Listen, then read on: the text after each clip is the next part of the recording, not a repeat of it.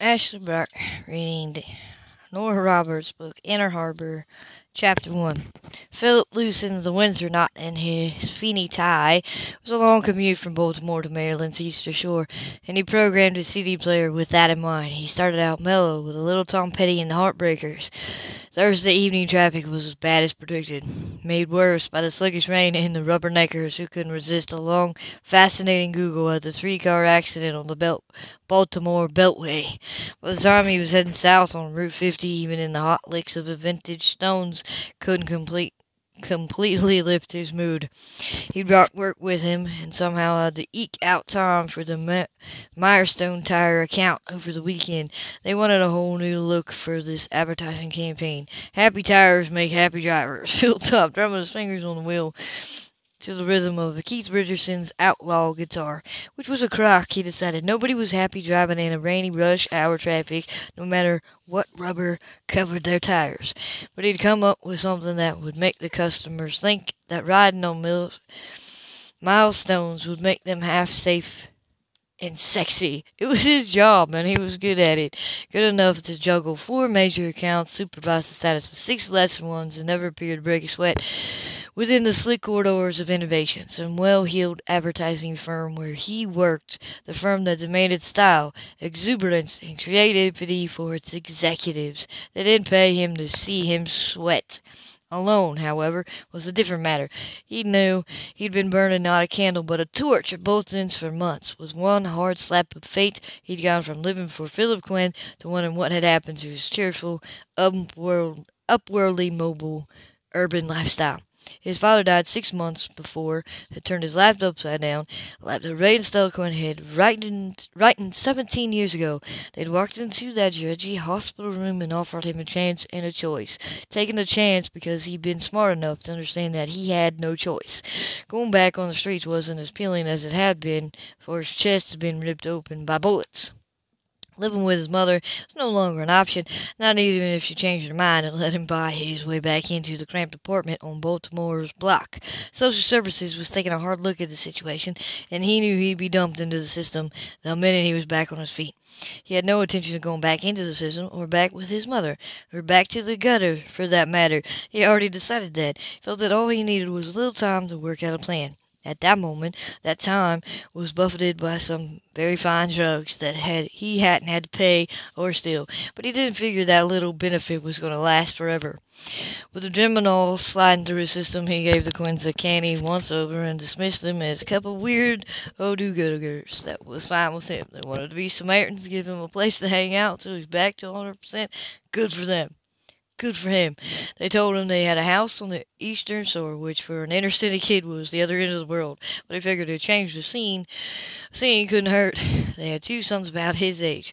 Phil decided he wouldn't have to worry about a couple of wimps that the do-gooders had raised. They told him they had rules and education was a priority. School didn't bother him any. He breezed his way through it when he decided to go. No drugs. Stella said that in a cool voice that made Philip reevaluate her as put on his most angelic expression and said a polite no ma'am. He had no doubt that when he wanted a hit, he'd be able to find a source, even if some bumfuck town on the bay. Then Stella leaned over the bed, her eyes shrewd, her mouth smiling tinny. You have a face that belongs on a Renaissance painting, but that doesn't make you less of a thief, a hoodlum, and a liar. We'll help you if you want to be helped, but don't treat us like imbeciles. And Ray laughed his big booming laugh. Squeezed Stella's shoulder and Philip's at the same time. It would be, Philip remembered, he said, a rare treat to watch the two of them butt heads for for the next little while. They came back several times over the next two weeks. Phil talked Muslim and with the social worker who'd been much easier to con than the Quinns. In the end, they took him home from the hospital to the pretty white house by the water. He met their sons, assessed the situation. When he learned that the other boys, Cameron and Eastman, had been taken as much as he had, he was certain they were all lunatics. Figured on biding his time. For a doctor and a college professor, they hadn't collected an ob- audience of easily stolen, stolen or fenced valuables, but he scooped out what there was. Instead of stealing from them, he fell in love with them. Took their name the next ten years in the house by the water. Then Stella had died. Part of his world dropped away. She had become the mother he'd never believed existed. Steady, strong, loving, and shrewd. He grieved for her, the first true loss of his life. He buried part of that grief in work, pushing his way through college toward a goal of success and a sheen of sophistication and an inner level position at Innovations. He didn't intend to remain on the bottom rung for long. Taking a position at Innovations in Baltimore was a small personal achievement. He was going back to the city of his misery, but he was going back as a man of taste. No one seeing the man in the tailored suit would suspect that he once been a petty thief, a sometime drug dealer, an occasional prostitute.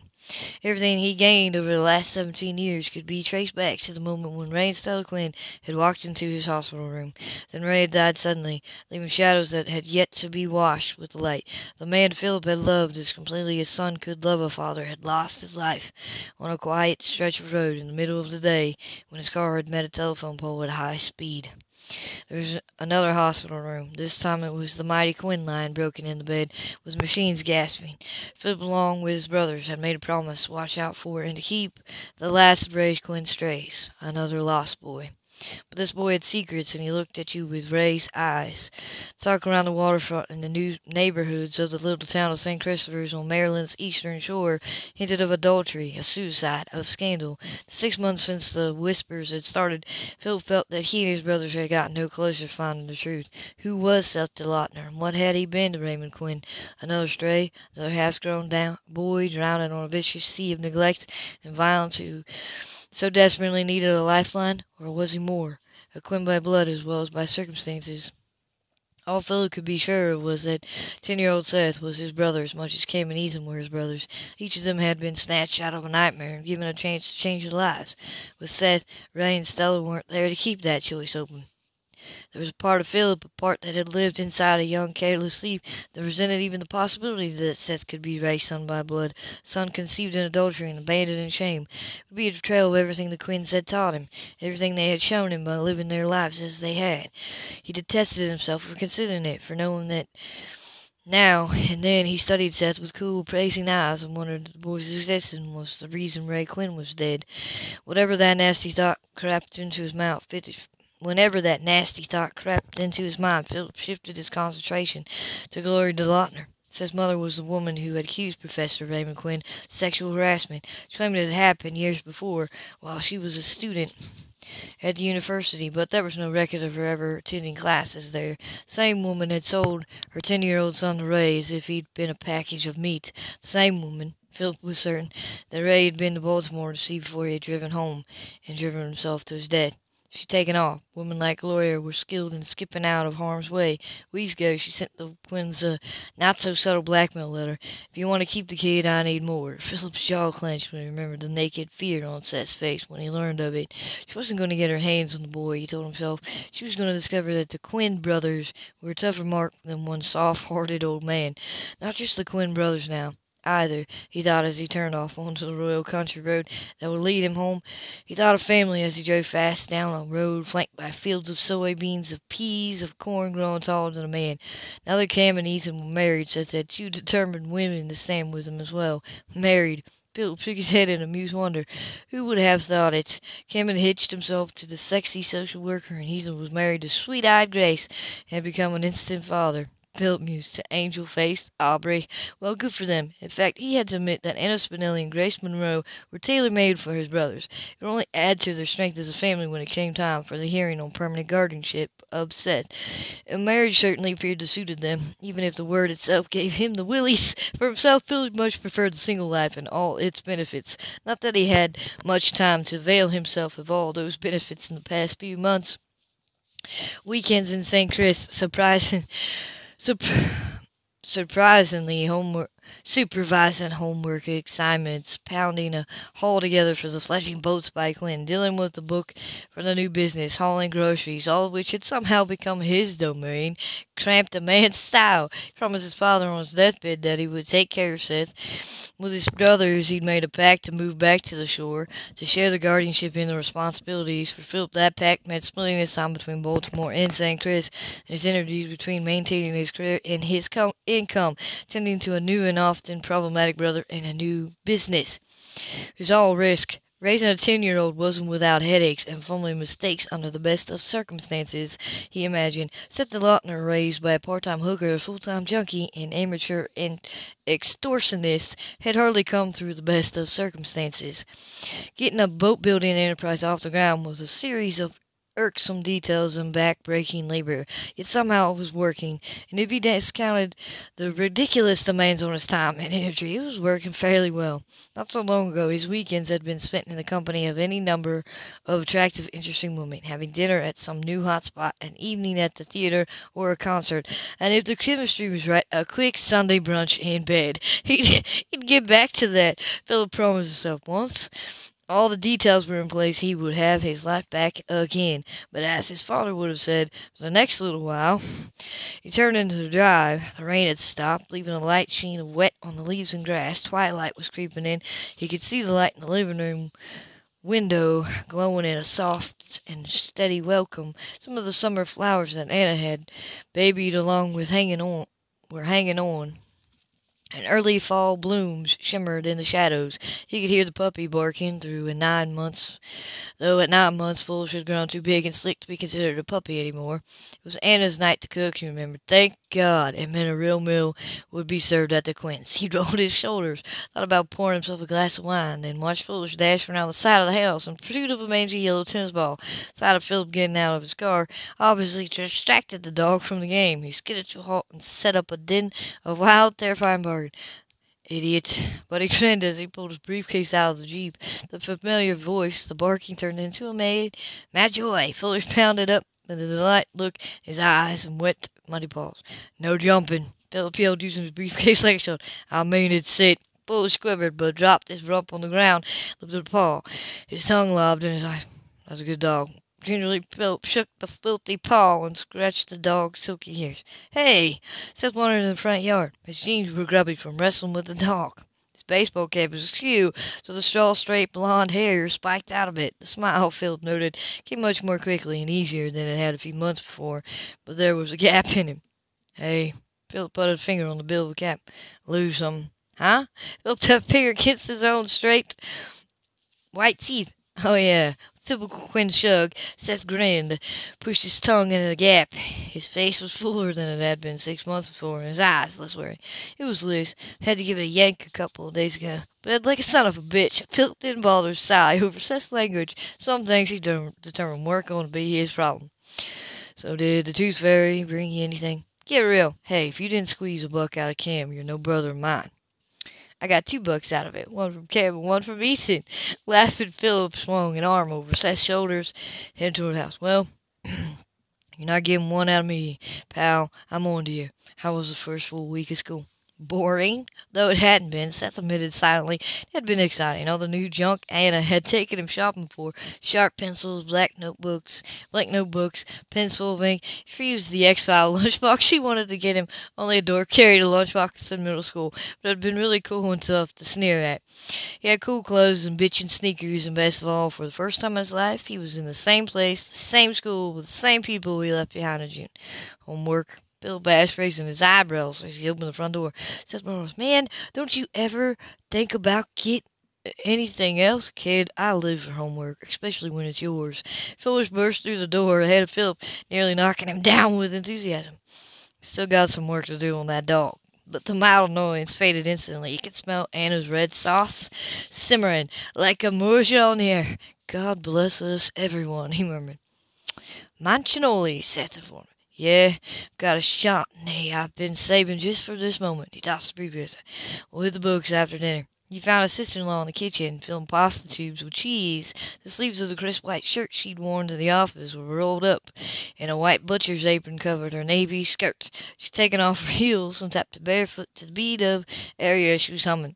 Carmen, Philip recognized. He wondered her wonderful, massive, curly black hair was still pinned up. The wicked sack fiddle came up behind her, caught her around the waist, and pressed a noisy kiss on the top of her head. Run away with me. We'll change your names. You can be Sophia, and I'll be Carlo. Let me take you to paradise, where you can cook for me, and me alone. None of these peasants appreciate you like I do. Let me just finish this tube, Carlo, and I'll go pack. She turned her head, her dark Italian eyes laughed. Dinner in thirty minutes. I'll open the wine. Don't we have anything to eat now? says one of them. There's antipasta in the fridge, she told him. Go ahead and get it out. It's just vegetables and junk, says Capri. Complained when he pulled out the Yep. Jeez. Wash the dog off your hands before you start on that. Dogs spit cleaner than people spit, the former.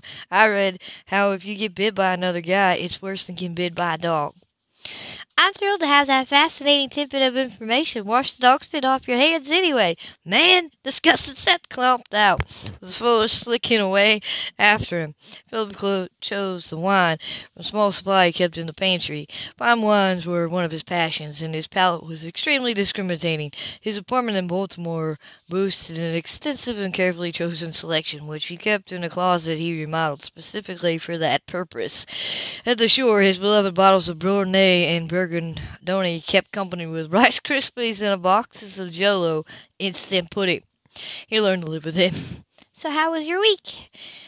So how was your week? he asked Anna. Busy.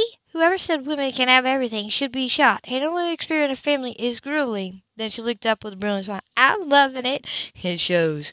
Drew the cork expertly, sniffing it, improved, and set the bottle on the counter to breathe. Where's Cam? Should be on his way home from the boatyard. He and Ethan wanted to put in an extra hour. The first boat by Quinn is finished. The owner's coming in tomorrow.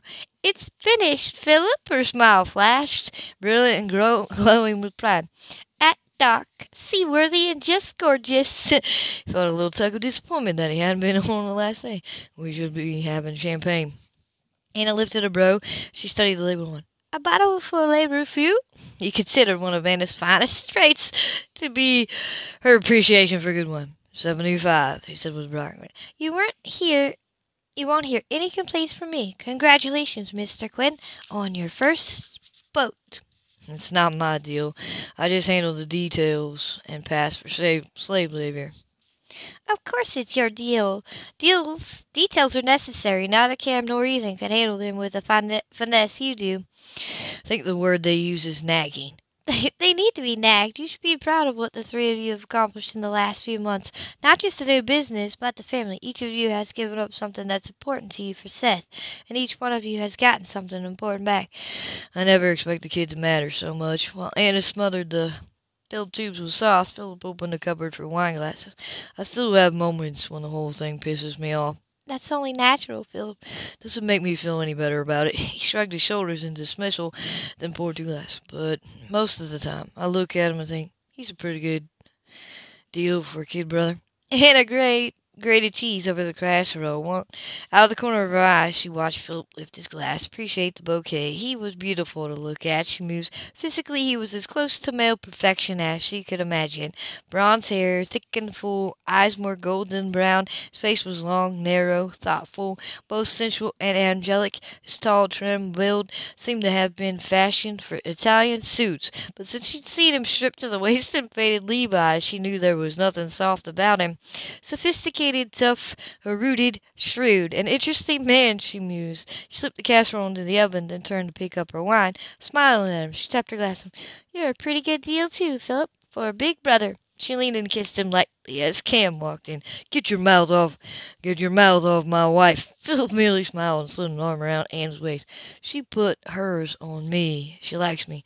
She likes me better. The proof of Cam hooked a hand in the tie of Anna's apron, spun her around, pulled her into his arms, and kissed her brainless. He grinned, dipped her bottom lip, patted her butt companion.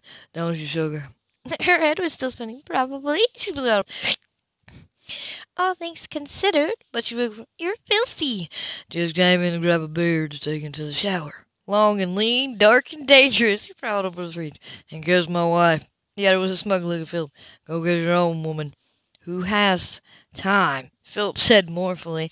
After dinner and an hour spent slaving over long division, battles of the Revolution War, sixth grade vocabulary, Philip settled down in his room with his laptop and his files.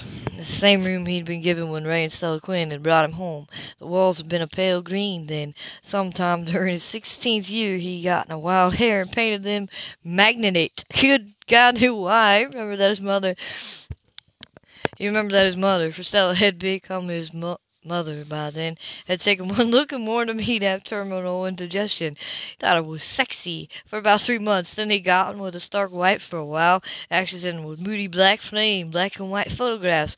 Always looking for ambiance, Philip thought now, amused at himself. He circled back to the soft green right before he moved to Baltimore. They'd been right all along, he suppose. His parents had usually been right. They'd given him this room, in this house, in this place. He hadn't made it easy for him. The first three months were a battle of wills. He smuggled in drugs, picked fights, stole liquor, and stumbled in drunk at dawn. It was clear to him now that he'd been testing them, daring them to kick him out, toss him back. Go ahead, he thought. You can't handle me. But they did. They had not only handled him, they had made him. I wonder, Philip, his father said, Why you want to waste a good mind and a good body? Why you want to let the bastards win? Philip, who was suffering from the raw gut and rusting head of a drug and alcohol hangover, didn't give a goddamn. Ray took him out on the boat, telling him that a good sail would clear his head. Sick as a dog, Philip leaned over the rail, throwing up the remnants of the poison he pumped into his system the night before. Just turned fourteen. Ray anchored the boat in the narrow gut. He held Philip's head, wiped his face, then offered him a cold can of ginger ale. Sit down. He didn't so much as sit as collapse. His hands shook, his stomach shuddered at the first sip from the can. Ray sat across from him, his big hands on his knees, silver and hairy falling in a light breeze, and those eyes, the brilliant blue eyes, liberty and You've had a couple months now to get your bearings around here. Stella says you've come around physically sharp and healthy enough, though you aren't going to stay that way. If you keep this up, Percy's lips said nothing for a long moment. There was heroin in the tall grass. Heron in the tall grass still was painting. The air was bright and chill. With late fall, the trees bare of leaves so that the hard blue sky spread overhead. Wind ruffled the grass and skimmed fingers over the water. The man sat, apparently content with the silence at the scene. The boy slouched, pale face and hard to believe. We can play this a lot of ways, Phil basically. We can be hard asses. We can put you on a short leash, watch you every minute, and bust your balls every time you screw up, which is most of the time. Considering Ray picked up a fishing rod, absolutely baited him with a marshmallow. Or we can all just say that this little experiment's a bust, and can you can go back into the system.